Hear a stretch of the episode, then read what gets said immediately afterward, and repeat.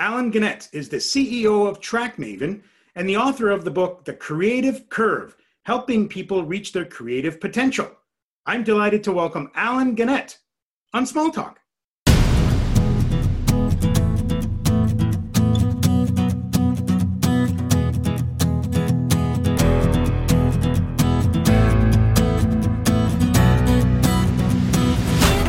Allen Gannett from TrackMaven. Welcome to Small Talk. Thanks for having me, man. Dude, this is going to be uh, awesome. Uh, first of all, by the time this is going to air and being on live, um, congratulations on your book, The Creative Curve. That's amazing. Thanks, dude. June 12th, ever books are sold. There you go. So by the time this is uh, out there, uh, folks, uh, please go and get that book.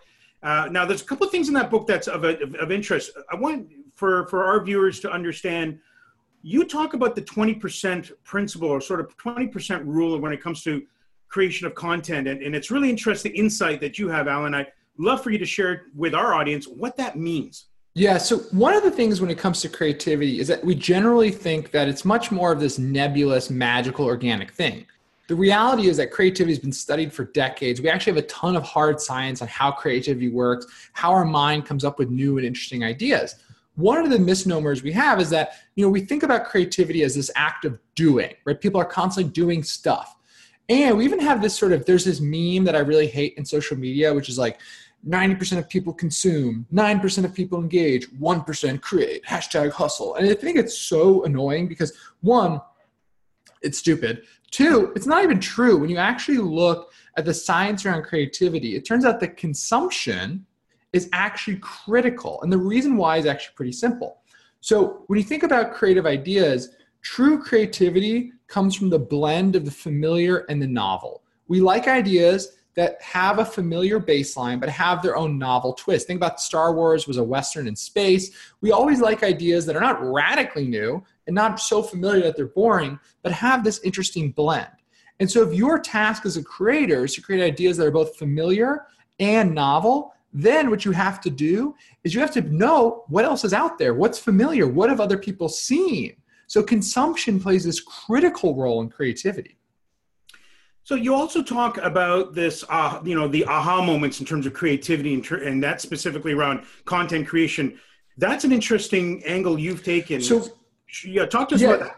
So consumption has this other really interesting role. So it turns out that you know these aha moments that we talk about in our culture there's actually a lot of science behind how those happen. And it turns out that basically our brain has two different ways in which it um, solves problems. One way, which is done in your left hemisphere, is this very logical problem solving. Think about when you're solving a math problem, when you're solving a crossword puzzle, letter by letter, step by step. It's very conscious. You're aware that you're trying to solve it.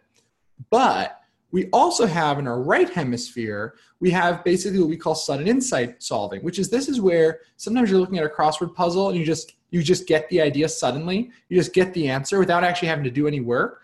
That type of processing is actually the same thing from a biological perspective as these flashes of genius or moments of inspiration or whatever you want to call them. And what's interesting is that that type of information processing well, one, it all happens subconsciously.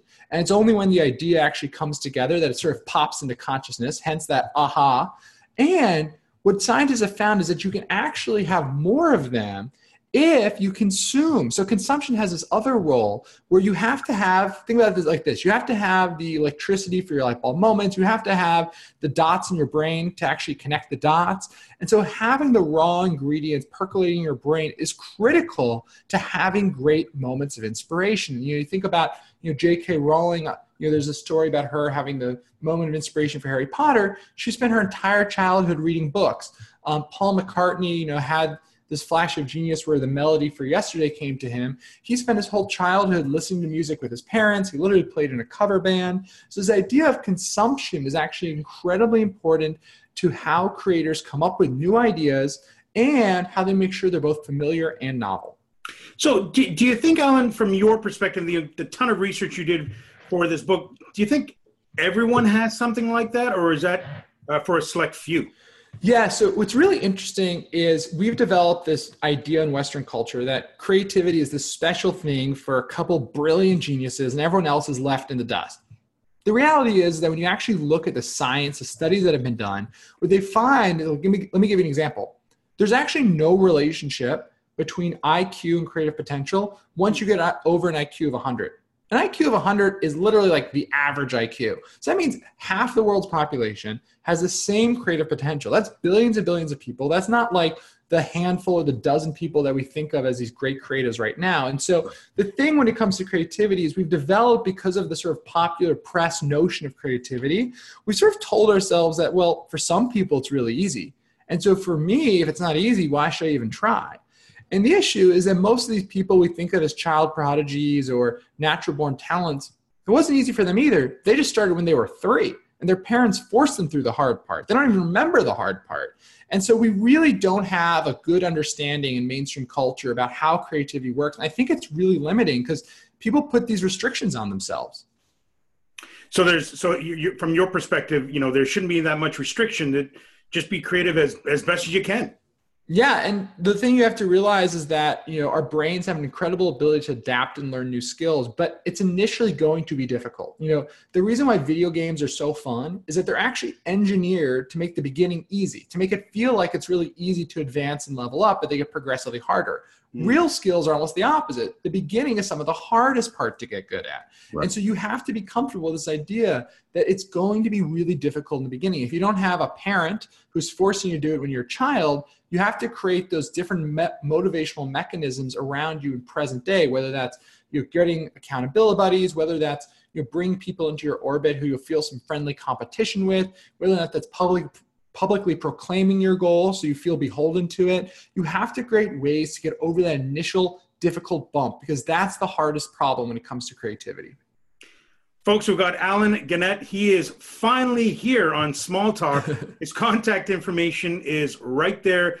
The whole idea here is to continue this conversation with Allen. Please reach out to him. By the time you're watching this, he is the author of The Creative Curve. So when you get a chance, go to your local uh, bookstore, Amazon, wherever it is, and grab that book. It's some really interesting insights and information. Now, Allen, one last question for all of our first time and sometimes returning guests.